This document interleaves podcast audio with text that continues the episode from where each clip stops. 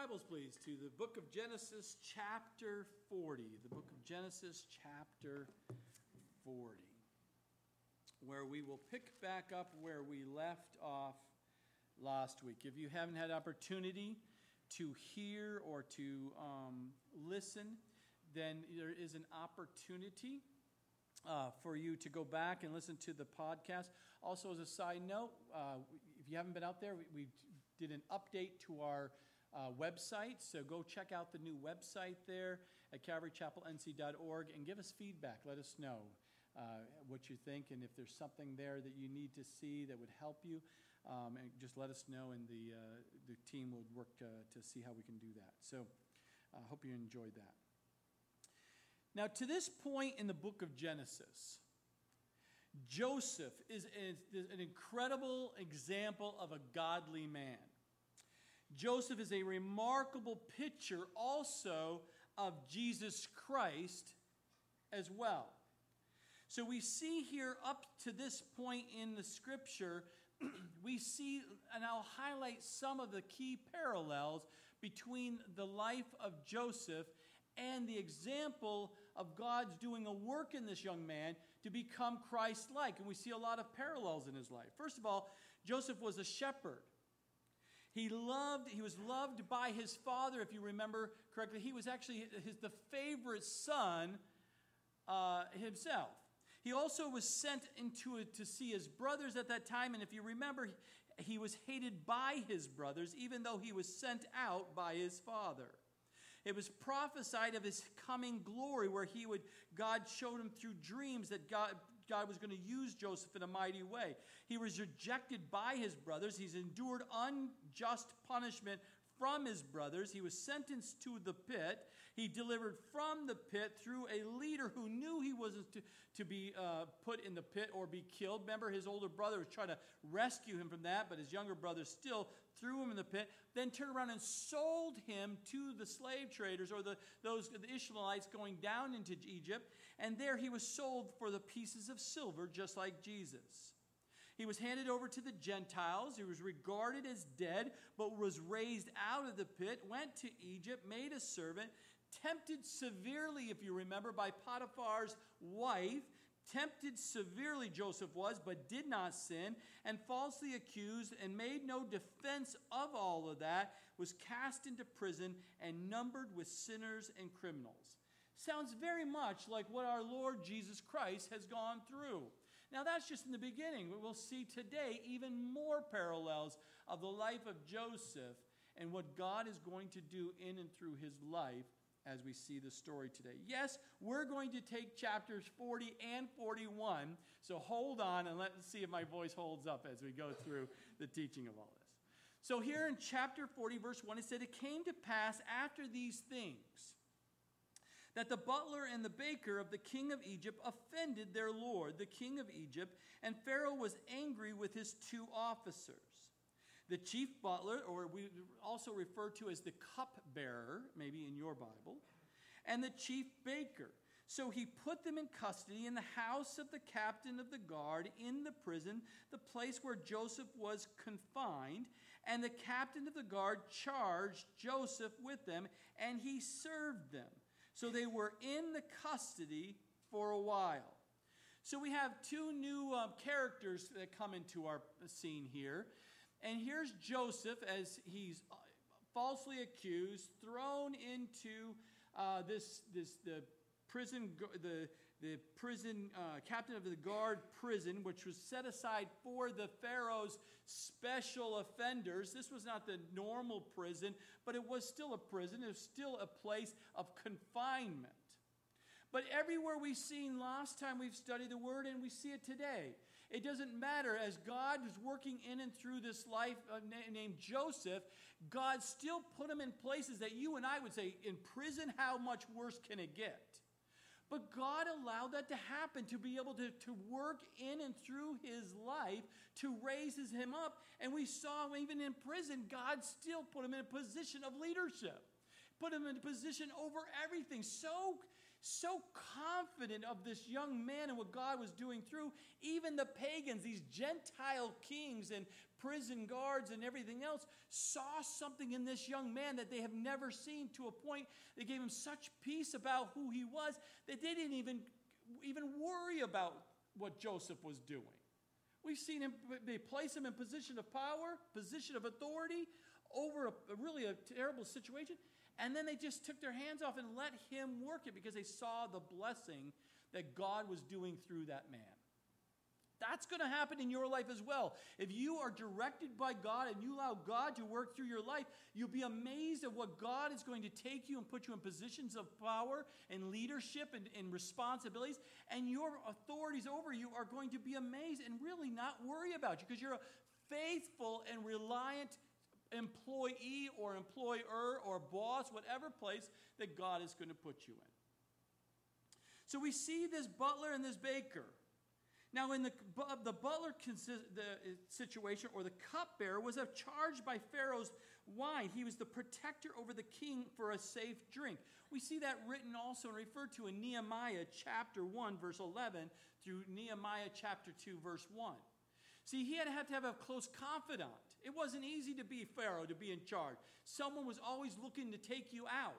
And many times they will try to poison you with the drink. So he had to have a reliable person next to him, in this case, case the cupbearer, who would always make sure he tested the drink before he gave it to Pharaoh. So he would be the first one to die if there's poison. He would be the sacrifice. But if you're a right hand man, if you're an XO, you're an executive of the general, you're always following that man or that general around and you hear things, you see things, everything is around, and you just don't hear them say anything. But they're to watch and to listen and to protect that general. It's the same thing with the CEO. Many times has someone next to them that watches an executive to watch and hear everything to make sure they're on time and everything is protected and they're going to do what they're supposed to do. No different here in Pharaoh's world. This cupbearer, this, this butler was to be there and heard and saw everything that was taking place. Now, the baker was, it's interesting, was someone also very important. Where is the Pharaoh's food? Pharaoh wanted to eat, and you better have that food in place. So, again, someone within this inner circle of the operations around Pharaoh, and not too many people got close to Pharaoh unless you were in those positions. But regardless of what happened to the butler and the, uh, the baker, and the reason why they were offended the king and was thrown into prison, it doesn't matter the reason. We just know it was somewhere, it was in one case false, one case it appears to be true of why they were thrown into prison. But even regardless of the overarching reason, whatever external reason was to throw them in prison, God's great plan was this that they were really meant to be placed in prison for the sake of Joseph's development and the rise to power, as we will see. So keep in mind, there's times where we'll be placed in, or someone's placed in your life, and it's a really bad situation, and you have no idea why you're here or there, or placed here or placed there. But know that God is sovereign and God is using that person in your life, or they're using you in someone else's life to accomplish God's great plan. And you have to trust that. It's by faith, and you have to have that persistent faith, regardless of your circumstances, that know that as a child of God, He's in control. Amen? You have to know it. It's, you have to believe by faith that God is in control of your life regardless of circumstance. Now, as we continue to see here in verse 5, then the butler and the baker of the king of Egypt, who were confined in the prison, had a dream, both of them. Each man's dream in one, in one night, and each man's dream with its own interpretation. And Joseph came in to them in the morning and looked at them and saw that they were sad. So he asked Pharaoh's officers who were with him in the custody of his Lord's house, saying, Why do you look so, so sad today?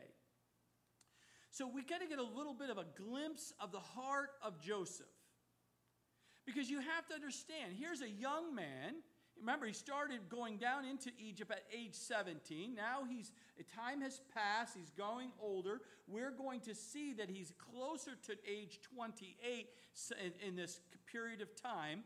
Um, and, and, we'll eventually we'll see at the end of the verse, uh, the chapter teachings today, he'll be 30 years of age. He was two years in this prison. So watch what happens here, though. Here's a young man who is falsely accused, thrown in prison. He shouldn't be there.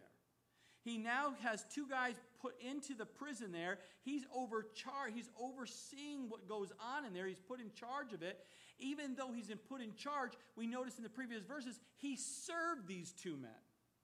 And while he was serving these two men who have been put into prison by Pharaoh himself, we see that he comes in and he has a heart for other people.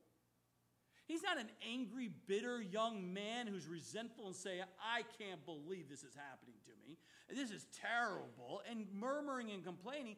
He has a heart for other people. That's the difference, right? He's not self centered as a young man. As a godly man, you're not self centered. You're other centered. And here we see that he is other centered, the fact that he notices these two men are sad in their countenance and what, they're, and what they look like. And he inquires as a young man, why are you so sad? And they answer him. Verse 8 And they said to him, We each have a dream, and there is no interpreter of it. So Joseph said to them, Do not interpretations belong to God? Tell them to me, please. So we see here that they respond We're sad here because we had some, both of us had dreams and we have no interpreter to understand this and we want to know. And we're really sad because we have no idea how this is going to impact us. now, Joseph could have easily said, Well, that's tough for you. You'll get over it. But he didn't. He says, He immediately drew their attention to who? He didn't sit there and say, You are at the right place at the right time.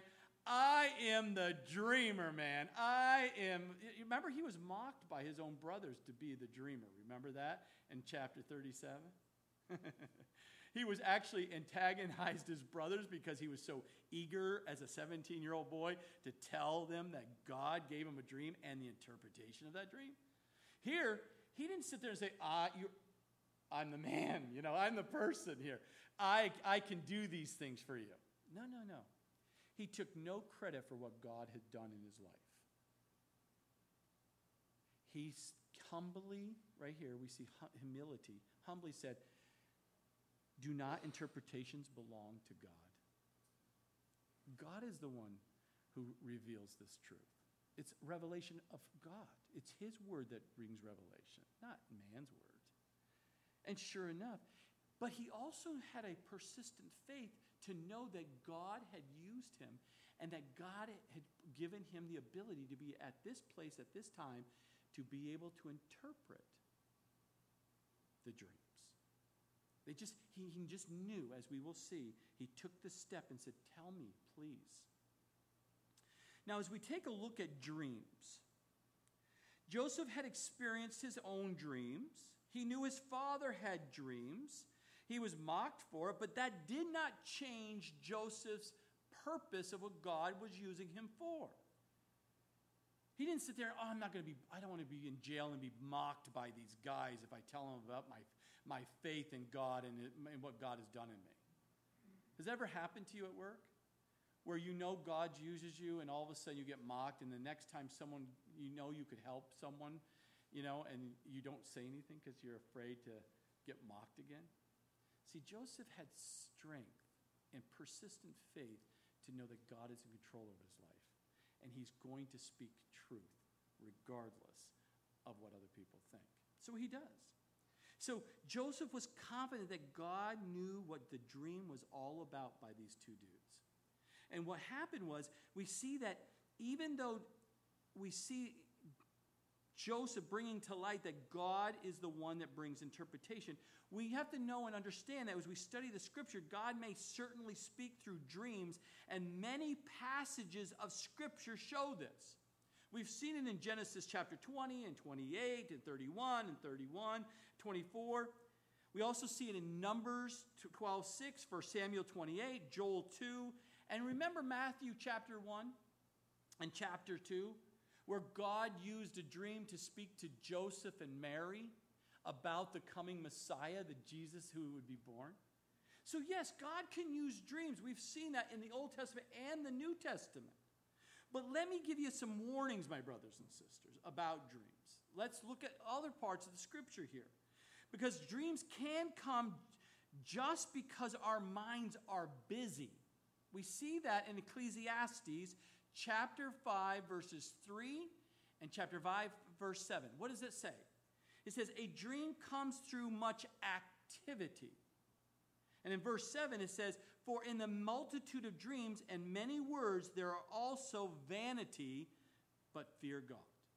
So, just because you had a dream at night, don't assume that is a revelation of God and that you are to do something with that dream. You need to test all things to the scripture because today there's a movement that goes on within the church churches that people use dreams to sway people and to tell people what they want them to do. They, the manip- it's a, a form of manipulation many times. We also see it in Deuteronomy chapter 13, verses 1 through 5, and Jeremiah 23, verses 25 through 28, where it says that the Bible warns us that false prophets might use dreams to give weight to their message. So it plays out sometimes. The Lord has given me a dream for you, and this is what He told me, and you must do the following. If you hear that kind of thing, you stop, you listen, you smile, and you say, Interesting. When God shows me the word through the word of God and confirms that, I know it's from God. But if I haven't heard it, I assure you, He did not give something for my life only through you to give to me. He would speak to me directly because I have a personal relationship with Him. So, as a warning, again, yes, dreams can happen, but He speaks to you and I through His Word and confirms it. Yes, God can use someone to help and encourage you or warn you. Gotcha. But if you haven't heard from Him directly by the Word of God, just be patient. Just say, interesting. And you just wait. It's of God, it's going to come about, right? If it's not, you know, they are thinking of many things. Now, dreams can happen, right? If you're sitting there, I've had it so many times. Oh, pastor, I've got it. I've had dreams, really bad dreams, terrible dreams, like like satanic dreams. You'll hear me say to you very quickly, very quickly. What were you watching on the movies? What were you reading? What were you on the internet? What, what was filling your mind before you went to bed? Because typically that will raise up and cause your mind to go crazy and bring about dreams. So I'm going to encourage you, my brothers and sisters, like I do everyone who comes to me. I highly recommend that you read the Word of God and you pray to God as you go to sleep. And that is the last thing you do when you go to sleep. You will sleep much better. Amen? Much better. Ah, I got that over with. So, verse 9. Then the chief butler told his dream to Joseph and said to him, Behold, in my dream, a vine was before me, and in the vine were three branches. It was as though it budded, and its blossoms set, shot forth, and its clusters brought forth ripe grapes. Then Joseph's cup was in my hand, and I took the grapes and pressed them in Pharaoh's cup, and the place and placed the cup in the Pharaoh's hand. So we see here the dream is presented to Joseph. Now, we can see as though this dream was from God, God uses these figures and these, these examples, these pictures given to uh, this butler in his, in, his, in his dream, something that he was familiar with. He was familiar with the vine, he was familiar with grapes, he was familiar with squeezing and, getting the, the, the juice of the grape into a cup and handing it to the Pharaoh, to, to the boss there. He knew that picture. So that didn't surprise him, right? That was something he was familiar with. But he, the thing that encouraged him, obviously, was that in his dream, the butler saw himself serving Pharaoh again, which means he was being restored to his former position. Now, as you and I, as you read that, you go, I can interpret that. Out of my own wisdom, I can interpret that. This is a good dream, and this is a good thing because he's back to the position he, he just lost. Except for one part of the dream. What part is that? The three days. See, no one knows. You have to wait how many days to figure out if he was false or if this was going to be true from God? Was what? They would have to wait three days. Now, what happens? So Joseph responds, verse 12, and says to him, This is the interpretation of it. The three branches are three days. Ah, see, no one could have known that branches meant three days. You just thought they were branches, right? So God obviously revealed to him there's a timetable here, three days. Now, within three days, Pharaoh will lift up your head and restore you to your, to, to your place, and you will put Pharaoh's cup in his hand according to the former manner when you were his butler. But, you can see Joseph, but remember, remember me when it is well with you. When you've got all situation back in your position again and everything's well, don't forget me. And please show kindness to me. Make mention of me to Pharaoh and get me out of this house. For indeed, and now he gives his testimony. He kind of gives him a reason why to be kind with me, why you need to tell Pharaoh, why you need to get me out of here. He tells him the reason. For indeed, I was stolen away from the land of the Hebrews, and, I, and also I have done nothing here that they should put me into the dungeon. So we see here that he Joseph, God gives Joseph the interpretation. It's going to be three days, and you're going to be restored to your, uh, uh, your position. Everything's positive. You know, this, the vines are blooming and blossoming, and there's fruit coming from it, and you're squeezing the grapes, and you're back to your old position. It's going to be great. Now, that made the butler all pumped up. Uh, is he not excited to hear those kinds of things when someone gives you that kind of an interpretation? Very excited. But he still had to wait how many days? Still had to wait three days to see if it would come true. Now, we've got the other guy. We've got the baker who's listening to this whole thing. What does he say? He sits there and says, When the chief baker saw in verse 16 that the interpretation was what? Was good, he said to Joseph, Ah, wait, wait, wait, wait. I also was in my dream, and there were three white baskets on my head. In the uppermost basket were all kinds of baked goods for Pharaoh. Uh oh. And the birds ate them out of the basket on my head. So Joseph answered and said, This is the interpretation of it. The three baskets are what? Three days. Okay, that's sounding so good so far. But the best part is this within three days, Pharaoh will lift up your head from you and hang you on a tree, and the birds will eat your flesh from you. Uh oh, that didn't go well. The baker was encouraged about his companion, the butler, his buddy, because remember, they were officers. They worked together as officers in the kingdom here. They knew each other very, very well.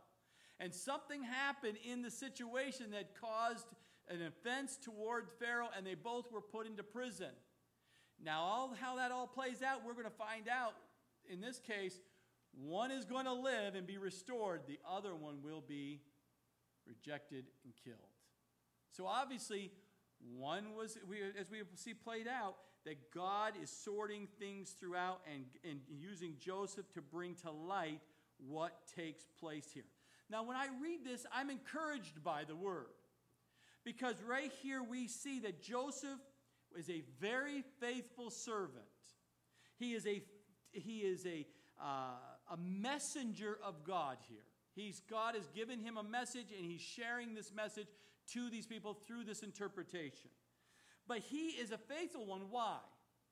Because he was faithful to give the message of deliverance to the butler. Great message, all positive. This is great. This is perfect. Love those kind of messages. It's so encouraging. But a faithful messenger will also give you the message of judgment as well. If they only give you the message of deliverance and do not give you the whole counsel of God with the judgment, uh, the message of judgment, that is not a faithful, faithful servant. That is not a faithful preacher. A faithful preacher will teach you the whole counsel of God, not just pick and choose the topics that are easy to give or the cupbearer's message. Those are easy to give. If you've been here with me long enough, we've hit some really tough scriptures in the beginning of Genesis, if you remember. Some interesting topics that is easy to avoid. Those are not easy to talk about. But we're going to go verse by verse, chapter by chapter, book by book, for the whole counsel of God from Genesis to Revelation. Why? Because we're to be faithful in the message that God has given us in the scriptures. It's God breathed, it's His word. Why would we miss any of it? And so here we see Joseph is a faithful messenger of God, not only giving the message of deliverance, but even with the bad news, he also gave the message of judgment. Now, as we see this, how many are willing to faithfully give a message that God's given to you? As a parent, you have to deliver the good news and the bad news. You need to ha- make sure your children know the full counsel of God. They need to know everything that's going on in regards to appropriate level of their age. They need to be raised up and trained up according to his ways. So I encourage you, my brothers and sisters, don't hide and we need to make sure our children are properly raised so they understand the fullness of life according to the scriptures and not avoid any subject matters with them. You must teach them. That's your responsibility. I'm encouraging you. That's your responsibility. But we see here the birds in the scriptures. Birds are not always. I know, I know you ladies and guys, uh, bird watchers, and you love your birds. I know that. I have a wife who loves birds. So she always looks at me and goes, You're going to teach on that, aren't you? Yeah, yeah, I'm going to have to teach that. In the scripture, birds are not always good. You know that. They're not, they represent destruction. They're not, they're not happy, joyful, tweet, tweet, okay? So then we see that in the scripture here. The judgment came through the eyes of, we see through birds eating the actual uh, bakery. He didn't teach, oh, yeah, three baskets, and they're sitting on your head, and it smells like brand new fresh bread coming out of the oven. No, birds are eating it, and you're going to be hung, and you're going to be killed. I mean, it's just not a good message. Verse 20. Now it came to pass on the third day, which was Pharaoh's birthday. Happy birthday, Pharaoh. Uh, that he made a feast for all of his servants, and he lifted up the heads of the bu- chief butler and the chief baker, meaning they brought them out of prison, brought them in front of people, they brought them out to see them among his servants. And then he restored the chief butler to his uh, butlership again, and he placed the cup in Pharaoh's hand but he hanged the chief baker as Joseph had interpreted to them. Yet the chief butler did not remember Joseph, but forgot him. Oh, man. It was just going exactly to plan. I told you three days, I told you who was going to live and who was going to die. But why did the butler forget the most important thing? To get Joseph out of there. See, but God's timing is God's timing. God has his timing perfectly. And we must trust his timing because we are going to see that even though we don't see, and especially Joseph, what do you mean you forgot me? I just, I just gave you the best news of your life. And you forgot me? How could that happen? Well, Joseph's persistent faith was not destroyed based on his circumstances of the fact that the butler forgot him. His faith was not wavered on that. Because he knew God is in control.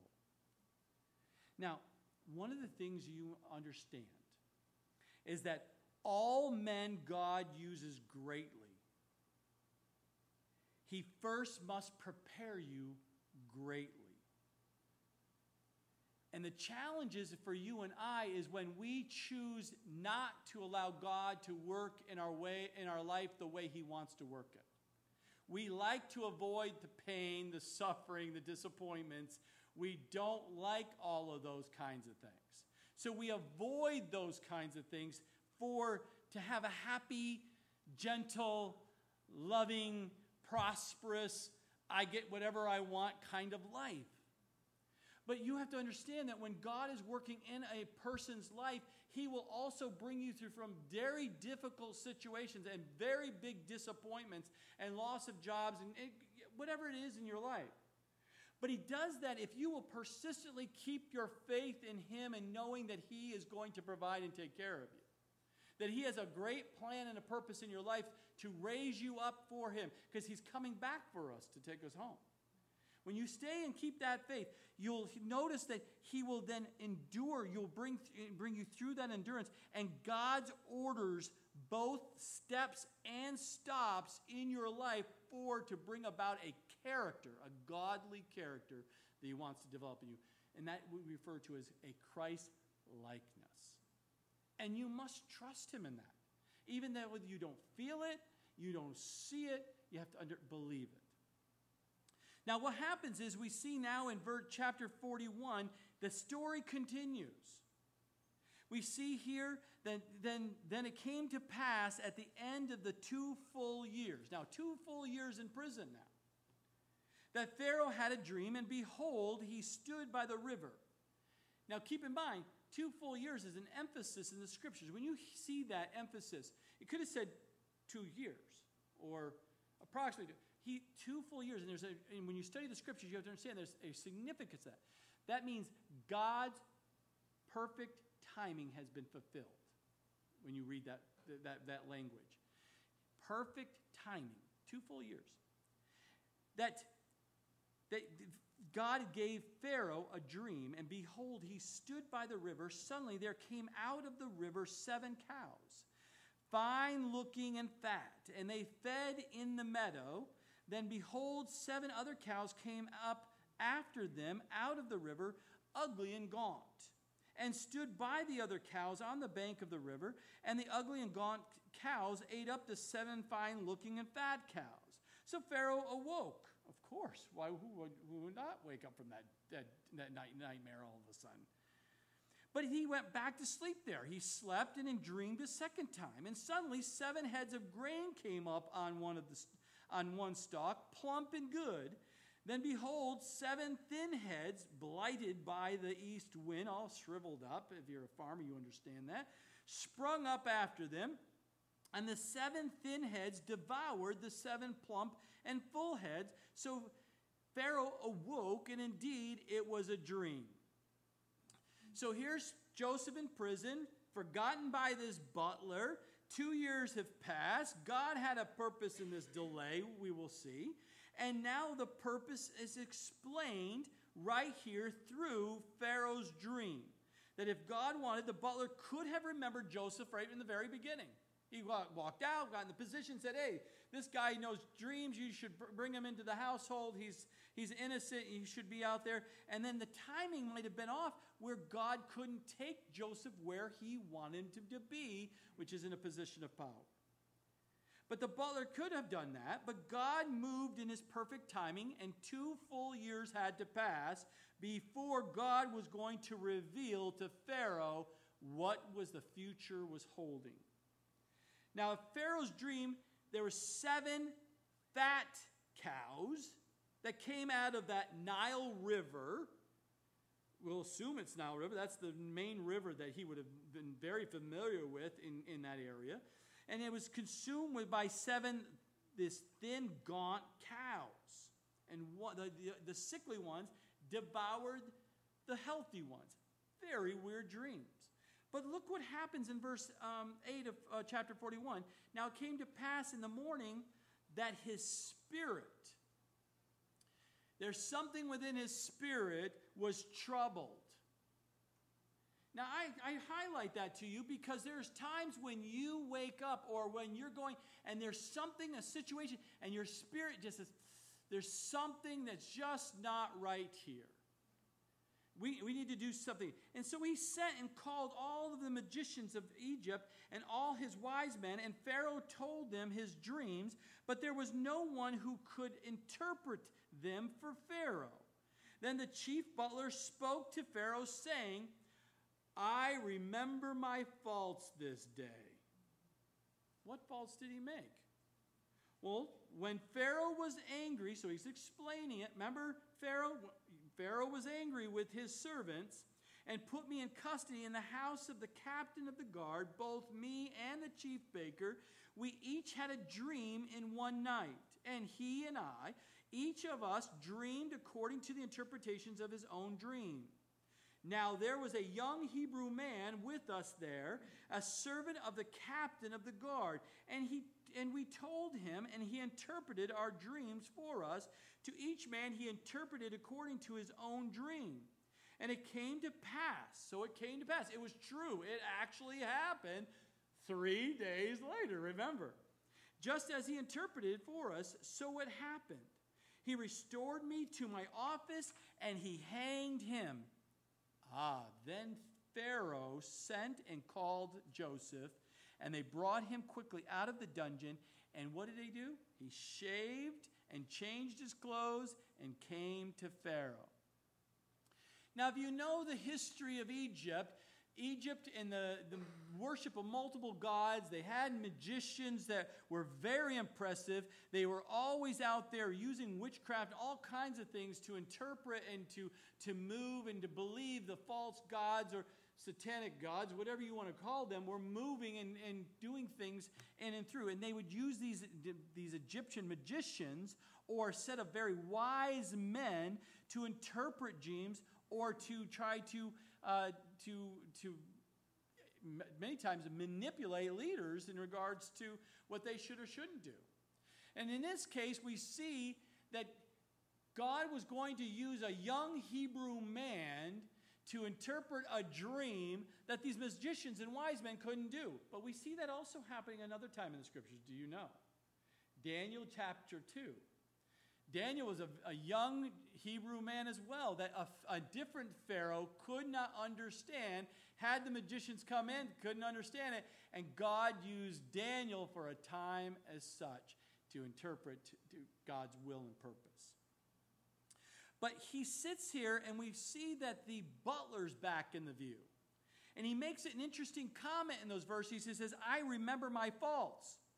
All of a sudden, now God comes into the head of that butler and reminds him, You forgot the young man Joseph. You did not bring him out, and it's been two years, and you were all. He's confessing his wrong. I cannot believe I forgot this man. But see, but God didn't want to reveal that to the people yet. He had to wait two years for his perfect timing. Then he brought it back to memory and said, Now here's the person you need to re- tell Pharaoh about. And he did. Oh, there's a young man. And he told him the story. And Pharaoh immediately called for Joseph. You did not show up in front of Pharaoh unshaved and uh, not cleaned up with good clothes on. You didn't come in shaggy out of a dungeon. You didn't come into his presence. So they cleaned him up. They didn't wear beards back in Egypt in those days. Everything was clean cut and shaved. So we see him bringing him in and bringing him in front. And during those times, we think God isn't doing anything. Joseph could be sitting in that den going, What is going on, God? What have you, why am I still here? I don't understand why I'm still here. Things are not moving. You're not, haven't answered my prayers. You, all this verbiage you could possibly think that Joseph is saying. God is doing the work most important to him, not what's most important to us. See, when we talk to God and, and pray and ask God, and you wonder your cir- circumstances, why you're in where you're at, realize as a child God, He's going to do what's most important to who? Him.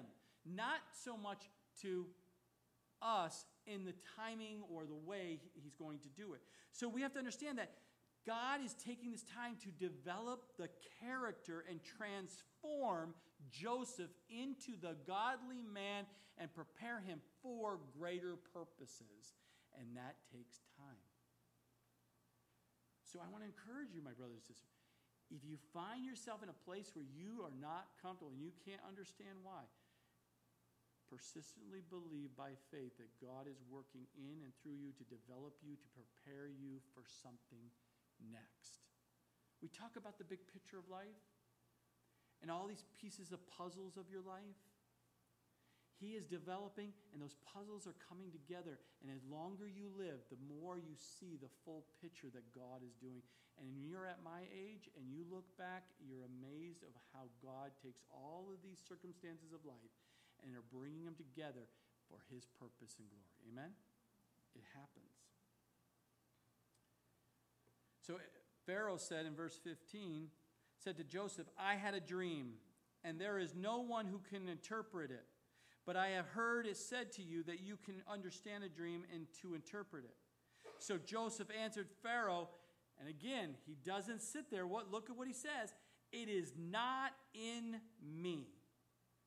God will give Pharaoh an answer of peace. Again, my brothers and sisters, God is working and using you in a mighty way. Do not take credit for anything. Recognize it's God that's doing this. That God is, by His grace and His mercy, is willing to work through vessels like you and me. It amazes me sometimes still that why He would use someone like me to do something for God. It's shocking. Because we know how wretched we are. We're sinners saved by grace, yes. And it's only by His grace and mercy that He would be willing to work through us. So take no credit for this, as Joseph took no credit. It is not in me, Pharaoh. It is all God. And God is going to give you an answer to your, your, your uh, dream, and it will bring you what? Peace, it says. When you know it's of God working, you know, there will be a peace and joy when you hear the word of God. You know, peace and joy. If you don't have peace and joy, then there's something not right.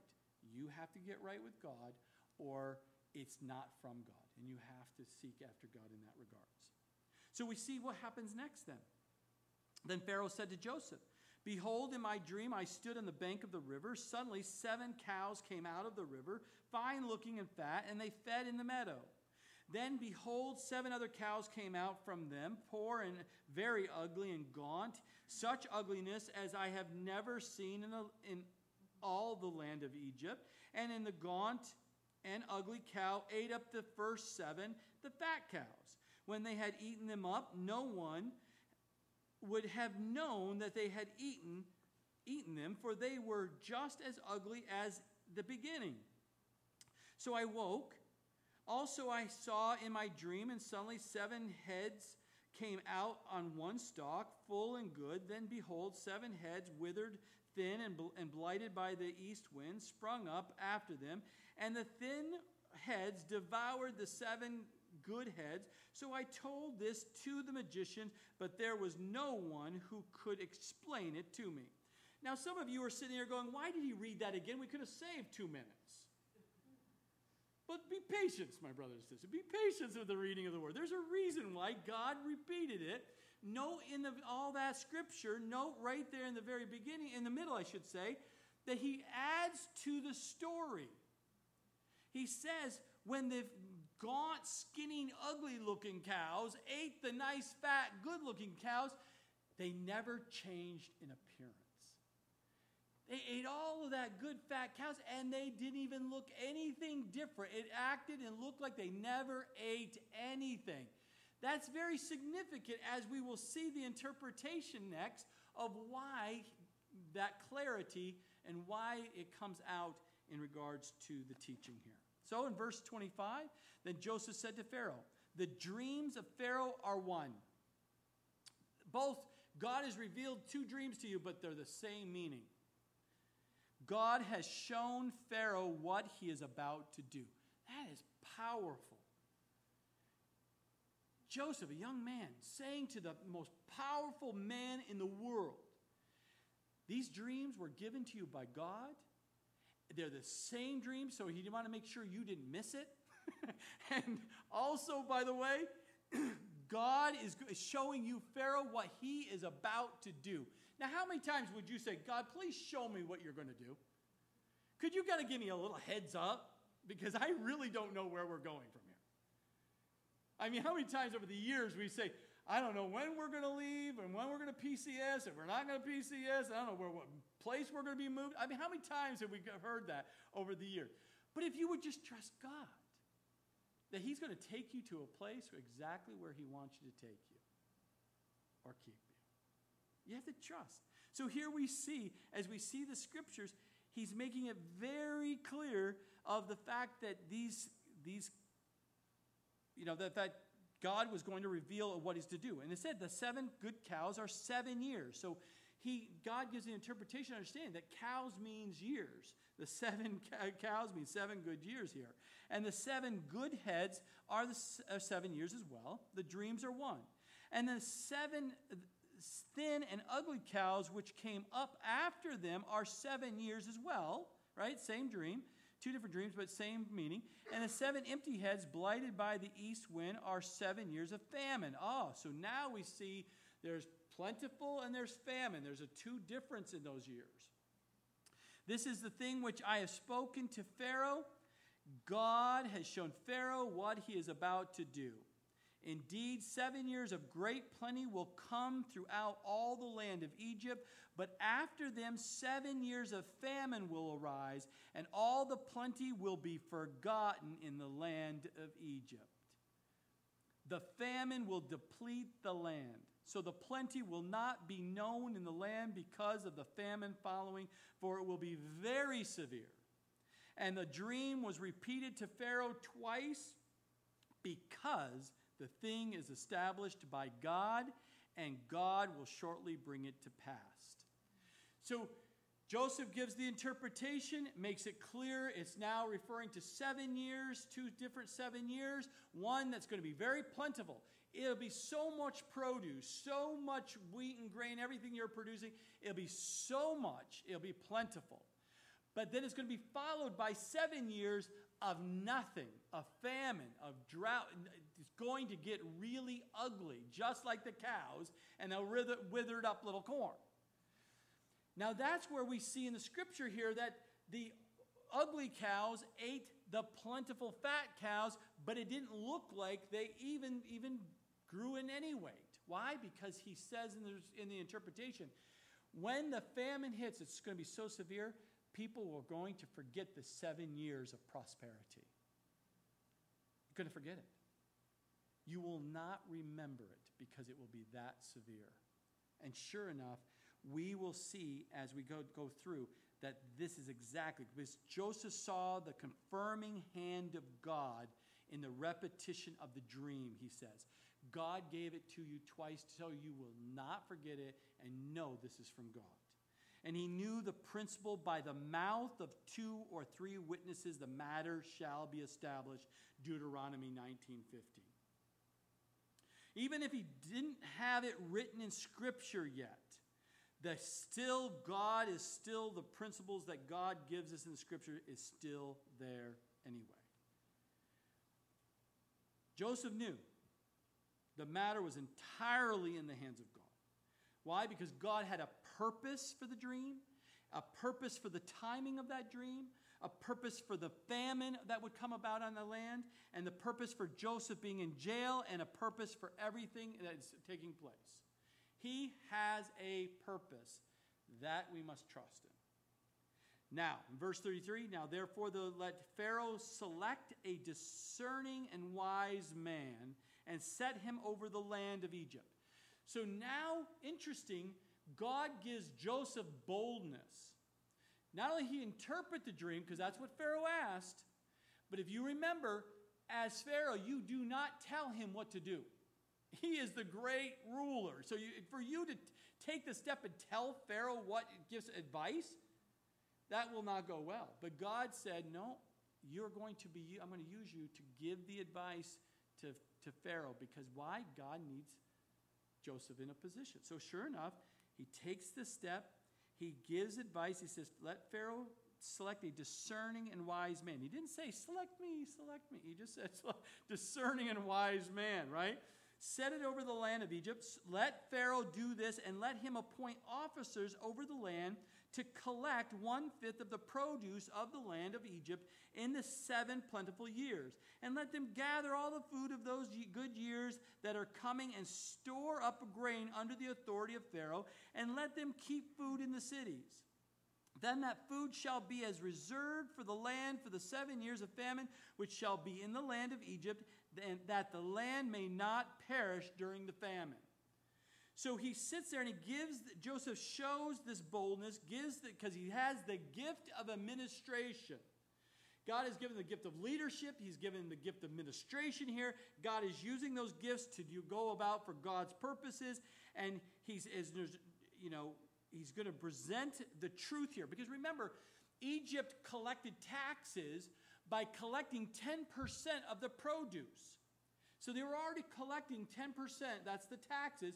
So, you know, Joseph, uh, just God gave Joseph and said, go to the one fifth or 20% tax on all food and store it up because if you don't double it, right, seven years, you need to cover another seven years. Let's double up our savings because we know we have to make it through seven years. That's what the, God has directed. Save 20% of all the, uh, the produce, all the profit, kept it in the storehouses for the time that was, come, was about to come.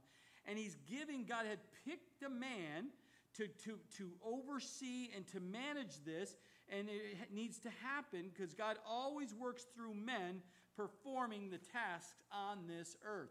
And he is going to work through this man. So, what happened when he gave the advice? Verse 37.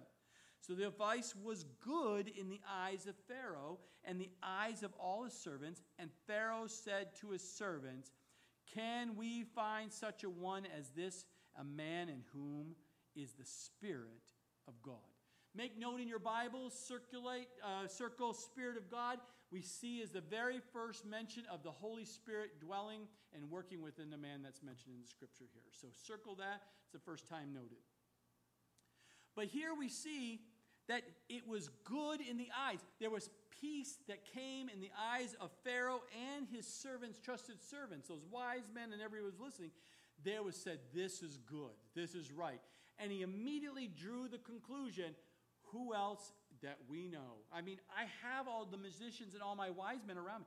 There is no one wiser except for this man right here, Joseph. And he says, This man in whom is the Spirit of God. This is a, a pagan, wicked ruler of Pharaoh, right? Seeing in this young man God working in and through this man, this Holy Spirit himself. Amazing, right here. Then Pharaoh said to Joseph, Inasmuch as God has shown you all this, he believes this is God showing Joseph and working through Joseph. There is no one as discerning and wise as you. You shall be over my house, and all my people shall be ruled according to your word. Only in regard to the throne will I be greater than you. And Pharaoh said to Joseph, See, I have set you over all the land of Egypt. Then Pharaoh took his signet, signet ring off his hand, put it on Joseph's hand. That means you have all assigning authority. And he clothed him in garments of fine linen. He's even dressed for the occasion here. And put a gold chain around his neck. And he had him ride in the second chariot which he had. And they cried out before him, bow the knee. So he set him over all the land of Egypt. Pharaoh also said to Joseph, I am Pharaoh, and without your consent, without your consent, Joseph, no man may lift his hand or foot in all the land of Egypt. And Pharaoh called Joseph's name, this isn't always an interesting name to say, Sa Painat Paneah, and he gave him, a, a, him as a wife um, Asenath, and the daughter of Patai Perai, priest of On. So Joseph went out over all the land of Egypt. So here's the very first mention in the Bible of the Holy Spirit coming upon a man here, that God is working, the Holy Spirit is working in and through Joseph here. And Joseph now has gone from the pit of to the pit to the pinnacle of success in the eyes of anyone. And it took some 13 years for it to happen. From the outside, Joseph looked like an immediate um, success, obviously, because God, dad was going to be his inheritance. He had the beautiful uh, custom made uh, tunic that God, you know, dad made, and then he lost everything. And you thought, oh, my whole life is going to be gone. But God, in those 13 years, was just slowly working a character within this young man to bring him to much greater heights. But Joseph is such a good example of a man who seemed to have all the gifts and talents of leadership and administration, but God still needed to develop a character and the talents over many years. Now, some people say, what does the meaning of Joseph's new name mean? Well, the simplistic meaning is God speaks and he lives. But many commentators, many Jewish scholars, if you study that name, broke it down by each of the letters within that name. And I'll just throw it out, out there for you Bible students there so this, if you break it down, it's called seer, redeemer, prophet, supporter, interpreter of dreams, clever, discreet, and wise. And you put that together and you try to pronounce that name. Verse 46 Joseph was 30 years old. So remember, he started his journey at 17 going to Egypt. He's placed into jail. It's all kinds of ups and downs, the pits, to be in at a Potiphar's house, to be to falsely accused and almost, you know, thrown into prison. And now he's at 28, he's thrown into prison. He's in there for two full years. Now he's at age 30 when he stood before Pharaoh, the king of Egypt, the most powerful man in the world. And Joseph went out from the presence of Pharaoh, went throughout all the land of Egypt. Now, in the seven plentiful years, the ground brought forth abundantly. Just like the interpretation, right? Instead of three years, they had to see how many years of abundance was going to happen, and all seven happened. So he gathered up all the food of the seven years which were in the land of Egypt, and laid upon laid up the food in the cities. He laid up in every city the food of the fields which surrounded them, and Joseph gathered very much grain as the sand of the sea until he stopped counting, for it was immeasurable. Immeasurable that God had provided. And then in verse 50, and Joseph went and were born two sons before the years of famine came, whom Asenath, Asenath the daughter of Potiphera, priest of On, bore to him. Joseph called the name of the firstborn Manasseh. So, what does that mean, Manasseh? For God had made me forget all my toil and all my father's house. And the name of the second he called Ephraim for God has caused me to be fruitful in the land of my affliction. So not only is the land plentiful for seven years, but now he's fruitful. He now has two sons. The first one, um, uh, Manasseh, means forgetfulness, or he because, and I, I love this in the character of this man Joseph, that he fathers these sons, and even though with all of his past pain and trials of rejection of family and father wasn't the best examples. The brothers weren't older brothers were not a good examples. He was rejected. He was tried killed. He was sold off. He had all the reasons to say that he has some kind of disease or some kind of reason to hate life and to hate everybody. And that my life is miserable and i'm depressed and i need medication. But he didn't do that because God, he had a persistent faith, and God was working through this man so that he was raising him up from his past and pointing him in a future of moving forward. Because you have to remember, the past does not dictate your future if you let God direct your future. Stop letting your past direct your future. Let God do the work. He's going to lift you up and move you on, as we see in the life of Joseph. And he reminds you and me through the very first son. Remember, naming your sons was very important. In this case, his name was forgetfulness, or he was no longer, you can't forget what happened to him in the past. But he is forgiven of all the people of the past. Remember, it's about forgiveness. He didn't forget.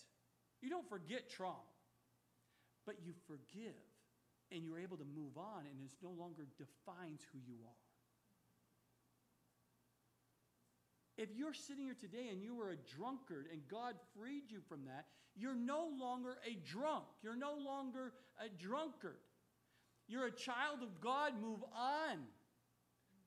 For, forgive what happened. Forgive yourself, forgive the others, and move on and let God do wonderful and great things that He has a plan for you in and through your life.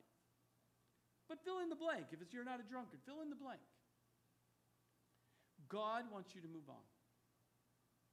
Just like Joseph, let him take you and do great things in your life. And then also, he was fruitful because Ephraim reminded him there's fruitfulness, there's blessing that God is added, and, and there was just this, you just blessings that come from God and being in faith with him. And then finally, we'll close here in verse 53. Then the seven years of plenty which were in the land of Egypt ended, and the seven years of famine began to come, as Joseph had said.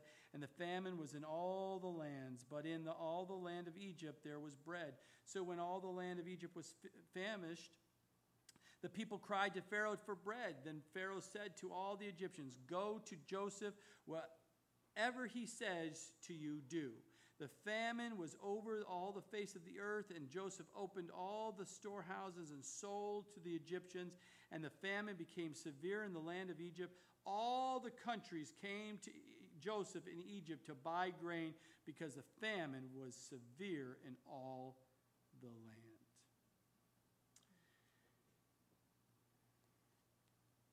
Why did this have to happen? Well, read ahead and come back because we'll continue verse by verse and we will see part of God's plan was he needed to have Joseph's family come down to Egypt, and he did it through pressure called a famine. Many times, God moves us through pressure to be able to take you where he needs you to do, to do a work in you. Amen?